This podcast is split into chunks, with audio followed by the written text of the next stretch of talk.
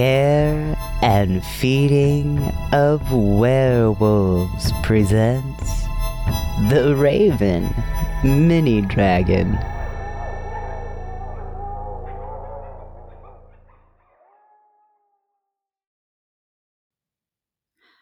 Once upon a weeknight dreary, as we pondered, geeked, and queried over many of Nana's volumes of forgotten lore, while we studied, almost napping, suddenly there came a flapping, as of someone's wings a slapping, slapping at our chamber door. It's just Otto, I muttered, slapping at the chamber door, wanting in and nothing more. How clearly I remember it was in the late December, as the scarring from the embers still grace my hardwood floors. In my innocence, I sighed, stretched, and rubbed my eyes, and wrote the last few lines of notes I'd need before I got the door. A few more clues to find my Nana before I got the door a regret I'd have forevermore. And the silken, sad, uncertain rustling of adorable wing curtains thrilled me, filled me with acute overload like I'd not seen before. So that now, to still the beating of my heart, I stood repeating, What is he plotting that he's being so cute for? Silly little boy, what do you think he is being so cute for? Oh, this guy is cuteness galore. Presently, my soul grew stronger, as I couldn't stand it any longer. Sir, said I, Sir Autoclave, truly your forgiveness I implore. But the truth is, I was laughing at how cutely you came flapping and so adorably you were slapping, slapping at my chamber door. My apologies at delaying you.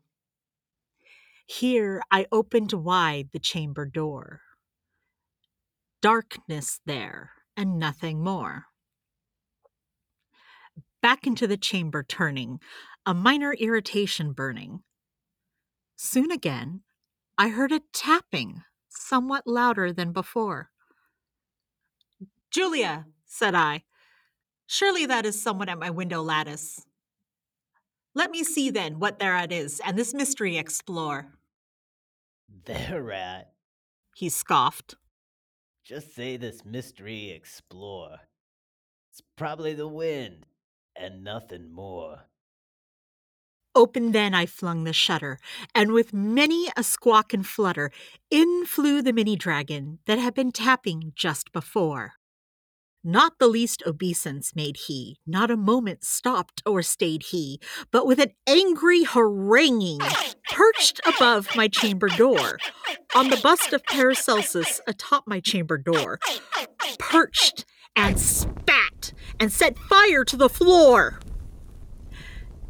This chartreuse twerp defiling my floors by way of firing phosphorescent fireballs upon my hardwood floor. Though thy hide is lustrous, thou, said I, are sure not gutless, you destructive, feckless interruption from night's Plutonian shore. Tell me why you barged in and set fire to my floor. Tell me that and nothing more. Quoth the mini drag. Shit, it's splattered. I'm getting the fire extinguisher. No, save the books!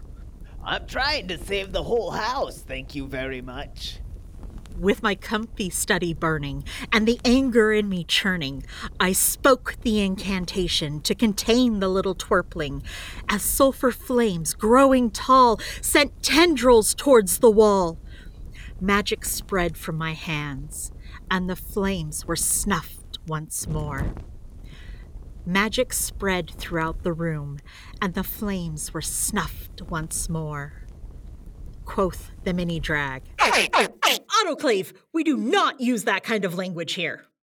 With fragile wings a flapping, and many a squawk and snapping, Julia grabbed the twisting body of the tiny little bratling. Though his grip was gentle, it may well be made of metal. And Otto chomped upon him with a horrifying crunch. He chomped upon an orcish arm with a horrifying crunch. Quoth the half orc. Oh, we forgot his lunch. Oh, his lunch and tea and supper, too, forgotten in our studying fugue, though Otto's dramatic reaction was more than slightly rude.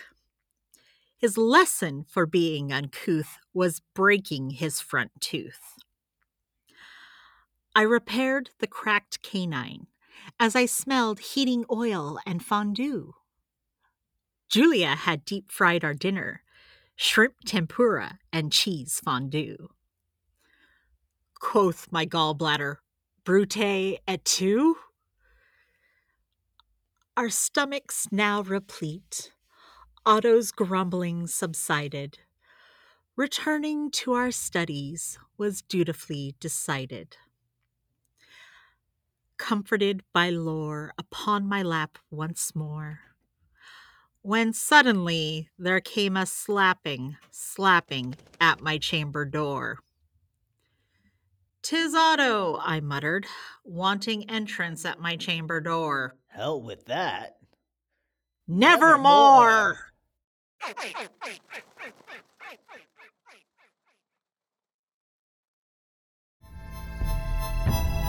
Care and Feeding of Werewolves is a podcast distributed by Kerfuffle and Chaos Productions and licensed under a Creative Commons non-commercial attribution share-alike 4.0 international. Today's episode was written by Frederick Elmore. Hazel is performed by Brenna Anderson Dowd. Julia is performed by Frederick Elmore. Sound editing by Frederick Elmore. Music by Kevin Elmore. Find us on Facebook at Care and Feeding of Werewolves, tweet us at Care Werewolves, or email us at feedingwerewolves at gmail.com. Please rate and review. All content on the Care and Feeding of Werewolves podcast is fictional and for entertainment purposes only. Content is not intended to be a substitute for professional medical advice, diagnosis, or treatment. Always seek the advice of your doctor or other qualified health provider with any questions you may have regarding a medical condition. Never disregard professional medical advice or delay in seeking it because of an episode. Reliance on any information provided by Care and Feeding of Werewolves, Kerfuffle and Chaos Productions, or anyone involved with the production of this podcast is solely at your own risk. Poe Otto. I'm sure he'll never miss a meal again.